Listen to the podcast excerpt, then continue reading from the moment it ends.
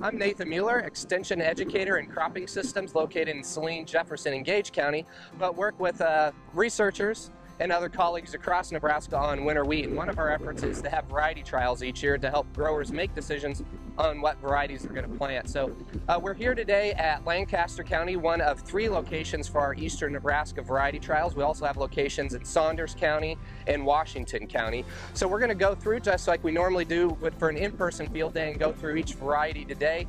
Here at the Lancaster uh, Variety Trial, we have 24 varieties this location, the wheat was planted September 26th, um, and actually looks really good considering some of the stresses we've had this growing season with the, the freeze in April and the dry weather. Things look really pretty good here. So we're going to start off with our one of our first varieties here.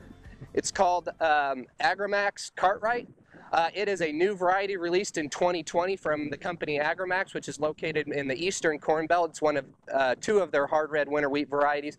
It actually was developed by the Kansas State Breeding Program and licensed to AgriMaxx. It's supposed to have a pretty good disease package. Again, it's the first time that we're seeing it here planted in the trials. Uh, we'll definitely learn more about it in terms of disease resistance and its yields this first year. The plots here at Lancaster County are not sprayed with the fungicide, which is important to have at some of our locations when we look at both susceptibility and resistance to some of our common diseases such as fusarium head blight, uh, leaf rust, stripe rust, and several other diseases.